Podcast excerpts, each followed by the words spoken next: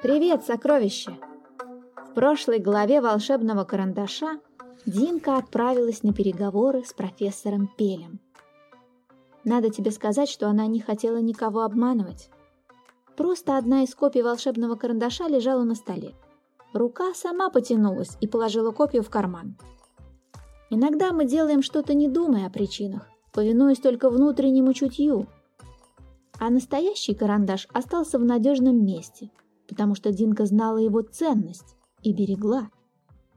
Переговоры окончились бы ничем, если бы профессор случайно не обмолвился, что давным-давно помог Мамдин. А ведь мы с тобой знаем, что Мамдин кто-то заколдовал. И что подумала в этот момент Динка? Правильно, что это сделал Пель. Вот поэтому она вынула копию карандаша из кармана и обменяла на ключи от города. Да, это было неожиданно, эмоционально и рискованно. Уловка обнаружилась после ухода девочки. Пель был очень зол. Он вышел во двор аптеки, дотронулся до нескольких кирпичей на башне Башня вздохнула, из нее вылетел Грифон и встал перед профессором. «Лети за Чкаловым», — приказал Пель. «Напугай девчонку, чтобы у нее отпало желание шутить со мной». Грифон взмахнул крыльями и поднялся в небо. Когда он догнал дельтаплан, Динка не поняла, то ли Чкалов решил резко снижаться, то ли Грифон задел их самолетик крылом — только теперь они летели вниз. Боялась ли Динка? Конечно, она не хотела разбиться. У нее было столько планов на будущее. С другой стороны, она убедилась в том, что профессор опасный человек. Он использует других, чтобы добиться своих целей. Возможно, поэтому дедушка не стал ему помогать. Все эти мысли пронеслись у Динки в голове за считанные секунды. Чкалов направил дельтаплан прямо в воду, Потом у поверхности сделал резкий виток и ушел под мост. Пролетел под мостом, снова поднялся вверх. Грифон не отставал и летел над ними черной тучей, то снижаясь, то поднимаясь. Чкалов юркнул под следующий мост. Надо тебе сказать, что мостов в Петербурге аж 342, и многие устроены в соединениях рек, а значит могут вести как направо, так и налево. Два раза Грифону пришлось возвращаться, потому что он полетел в другом направлении. Его острые перья не раз угрожали дельтаплану. Чкалов петлял под мостами, пытаясь уйти от преследования. Но это было сложно. Грифон был огромным, казался неповоротливым, но видел прекрасно и далеко. Тогда Чкалов решил рискнуть и подняться над ним, ведь Грифон смотрит вниз, а не следит за тем, что делается наверху. И вот, когда Грифон делал очередной разворот, Чкалов пошел на вертикальный взлет. И все бы могло получиться, но Динка очень спешила, когда садилась в дельтаплан. И не пристегнулась. Большая ошибка, пристегивайся всегда. Поэтому Динка не удержалась и вывалилась из самолетика. Чкалов сделал невообразимый маневр в воздухе и полетел за ней. Динка закрыла глаза и ждала удара о воду, и тут ее кто-то подхватил и спокойно опустил на землю. Динка открыла глаза и увидела Хармса. Да, лучшие привидения всегда оказываются в нужное время в нужном месте. Чкалов приземлился поблизости и побежал к Динке и Хармсу. «Я не знал, что Пель выпустит грифонов!» «А я не знал», — заметил Хармс, — «что ты не умеешь держать слово». Чкалов не стал спорить и извиняться — потому что слово он умел держать. Ему было грустно такое услышать от друга. Он сел в дельтаплан и полетел обратно в аптеку Пеля. Профессор сидел в аптеке и спокойно подписывал бутылочки с лекарствами. Чкалов пожаловался, что они с Динкой чуть не погибли, но Пель улыбнулся. «Но ведь твоя высшая летная категория не подвела?» А теперь мне нужна твоя крысиная натура. Профессор протянул ему пузырек. Девочка не оставила выбора. Пусть вдохнет это. Я не могу, попятился от него Чкалов. Можешь, потому что ты крыса. Не надо стесняться своей сущности, ведь ее не изменить. Да и зачем? Ты ведь пришел ко мне, значит, готов выполнять любые приказы. Да не бойся, это всего лишь подавитель воли. Просто прикажи девчонке отдать мне карандаш. Чкалов смотрел на Пели испуганными глазами. Иначе в следующий раз Грифон не будет столь милосердным. Так что ты, по сути, спасаешь девочку от гибели. Чкалов взял пузырек и положил в карман. Это будет непросто, потому что мне больше не доверяют. Уверен, ты что-нибудь придумаешь, заявил Пель. Да, придумывать нужно было не только Чкалову, но и Динке. По дороге домой она все рассказала Хармсу. О переговорах с Пелем, о своем обмане, о преследовании Грифона и о своих подозрениях, что Мамдин мог заколдовать Пель. Хармс согласился, что это возможно, и сказал, что профессор не остановится, пока не получит карандаш. И, возможно, даже попытается сделать это через Мамдин. Нужно срочно придумать, как ее расколдовать. Весть о последних событиях быстро облетела сказочный Петербург. Ключи от города были переданы ангелу на шпиле. Он закрепил мешочек, затянул пояс и теперь был всегда на чеку. Полковник провел смотр эрмитажных котов, техники и подземных ловушек по дороге к музею. На всякий случай, от любых инцидентов. Чижик-пыжик отказался от горячительных напитков и носился по городу, распространяя новости. Павлуша обсудила дела сама с собой и пришла к выводу, что будущее становится неуправляемым. Любое мелкое событие может все изменить. Елисей и Василиса немного поссорились из-за Чкалова, потому что Елисей называл его предателем, а Василиса пыталась понять, но потом помирились, решив защищать Дину и Карандаш. На Заячьем острове Ушан Бережливый произносил речь о том, что воздух города становится напряженным, и отсидеться под мостами не получится. И только Елизавета 201 сделала вид, что отнеслась к происходящему спокойно. Она была слишком старая и слишком опытная, чтобы показывать свои настоящие чувства. Потом пришел Чкалов, и они долго шептались в секретной королевской норе. Да, я тоже бы хотела знать, о чем они говорили. Но согласись, норы на то и секретные, чтобы тайны не выходили наружу. Динка ходила по кабинету дедушки и подгоняла свои нерожденные идеи, чтобы они, наконец, родились. Хармс наблюдал за ней, сидя в кресле.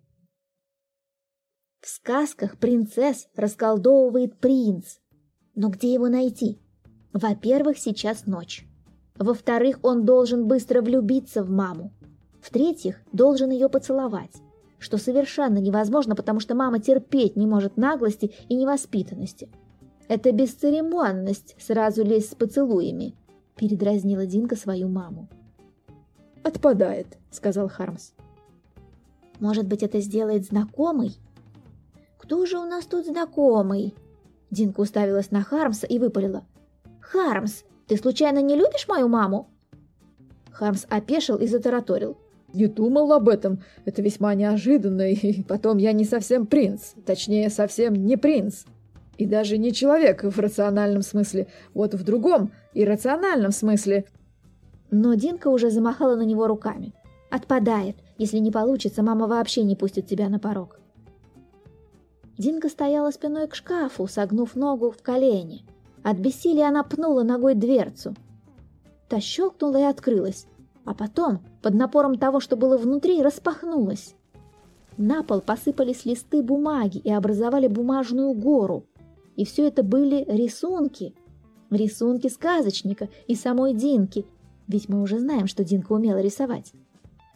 Динка смотрела на рисунки и вспоминала. Крышки с закрытых банок ее воспоминаний стали слетать одна за другой. Воспоминаний было так много, что Динка даже покачнулась от их силы и плюхнулась в кресло. Она захлопала глазами и вскрикнула. «Левая нога!» Она всегда творила, что хотела, и никому не подчинялась. Хармс произнес. Конечно, недаром же говорят, как захочет левая нога. Но чья это нога? Динка бросилась к шкафу и стала выбрасывать оттуда рисунки, а потом вынула большую папку, на которой было написано «Той самой левой ноге открыть в крайнем случае». Динка развязала тесемки на папке и заглянула внутрь. Она одобрительно улыбнулась. А левая нога – это мамина левая нога. И мне кажется, что крайний случай наступил. Динка снова завязала тесемки, потом сотворила воздушный шарик, привязала к нему папку и попросила шарик следовать за ней. Хармс и Динка вышли, а шарик выплыл из кабинета. Все направились в спальню к маме. Мамдин спала, как всегда, накрывшись одеялом с головой, а левая нога, тоже, как всегда, торчала наружу. Динка попросила шарик зависнуть над маминой кроватью, а потом обратилась к левой ноге и попросила прочитать послание дедушки. Когда Динка ложилась спать, она пожелала, чтобы Чкалов вернулся, мысленно, конечно. А во сне она увидела, что было бы, если бы Динка пристегнула ремень безопасности. Они ушли бы от погони, прилетели домой, и Чкалов сказал бы, «Раз Пель так поступает, то я останусь и буду тебя защищать». Во сне она увидела грифонов, которые кружили над ее домом, задевая острыми крыльями гранитную набережную и решетку. Динка испугалась и проснулась. Она лежала с открытыми глазами и радовалась, что это был только сон. А потом услышала всхлипывание. Тихие и жалобные. Сначала она подумала, что кто-то из маленьких сказочных жителей пришел с просьбой. Она огляделась вокруг, посмотрела вниз и даже заглянула под диван. Никого. Схлипывания продолжались. Динка вышла в коридор и пошла на звук. Открыла дверь в мамину спальню и заглянула. Мам Дин сидела на кровати. Вокруг нее были разложены рисунки с изображением маленькой девочки на велосипеде, на коньках, на роликах, на лодке и даже на воздушном шаре. В руках было письмо, и это мам Дин всхлипывала, читая его. Динка никогда не видела, чтобы ее мама плакала. Она говорила так. Держи слезы под замком, иначе душа растворится в них и исчезнет. Теперь Динка знала, кто запугал маму, и была рада, что ее страхи вытекают двумя ручьями по щекам. Мам Дин посмотрела на Динку и сказала, «Давай останемся еще на недельку». «Надо что-то выяснить?» – переспросила Динка. Мам Дин кивнула и улыбнулась. «Ну вот», – подумала Динка, Мама начинает расколдовываться. Она с облегчением выдохнула и отправилась на кухню готовить завтрак. Настроение у нее было отличное. Она распахнула окно и увидела набережную Фонтанки. Точно из своего сна, только еще страшнее. Решетки и гранит были разрушены, словно какой-то злой великан разозлился и искромсал все ножом. Динка знала, чьи крылья это сделали. А потом увидела и грифонов. Их было четыре. Огромные и страшные, они летали над городом, ломая острыми крыльями фонарные столбы. Динка поняла, что профессор Пель не собирается прощать ей обмана, а демонстрирует угрозу городу и жителям. На подоконник спикировал Чижик-Пыжик и защебетал, что разрушен один из мостов к Петропавловской крепости – крыша малого Эрмитажа, фонтан на Малой Садовой и уничтожены два дуба на Марсовом поле. Хармс появился на подоконнике кухни, когда Чижик-Пыжик заканчивал перечисление. Он был взволнован и сказал, «Профессор Пель перешел черту, когда заставил прекрасных, великолепных грифонов разрушать свой собственный город. Этому нет оправдания. Людям города нельзя угрожать. Динка заявила. «Нужно сделать так, чтобы люди не выходили на улицу». «Эх, каждому не объяснишь, что это опасно», — чирикнул Чижик. Динка подпрыгнула на месте. «Я придумала! Нам срочно нужна Елизавета 201-я!» «Если ты думаешь, что все крысы умеют летать на дельтапланах, как Чкалов, то ошибаешься», — заметил Хармс. Динка отрицательно качнула головой. «Не то. «Милый Хармс, отведи меня, пожалуйста, к ней в подземелье!» Хармс не стал спрашивать про ее план, не было времени. Они быстро собрались. Динка оставила маме записку, чтобы та не волновалась, и они отправились в подземелье Петербурга. Елизавета 201 была королевой большой семьи крыс и мышей. Они знали свою численность только приблизительно, так сказать, в общих чертах. Подземелье Петербурга по площади было таким же, как и город, а нор было в несколько сот раз больше, чем городских квартир. В свое время Елизавета 201 провела модернизацию подземелья. Не обошлось без сказочника, конечно. И теперь крысы и мыши могли связываться друг с другом при помощи радиосети. Удивляешься? Неужели ты думаешь, что только человек может пользоваться благами цивилизации?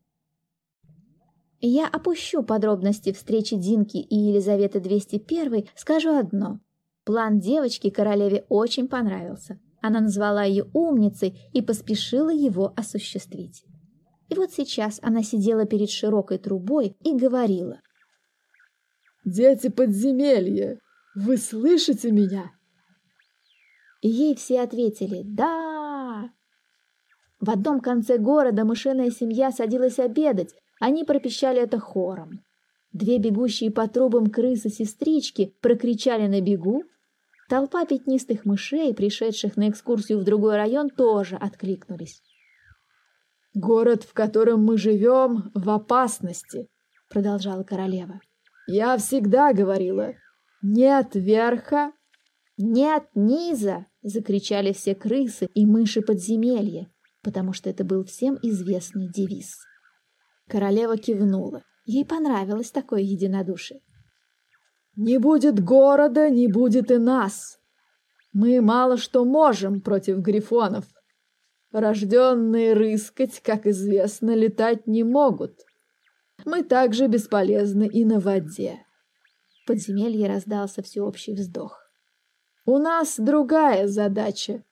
Нас просили спасти людей. Крысы и мыши опешили. Те, кто бежал или ел, остановились. Те, кто стоял, сели.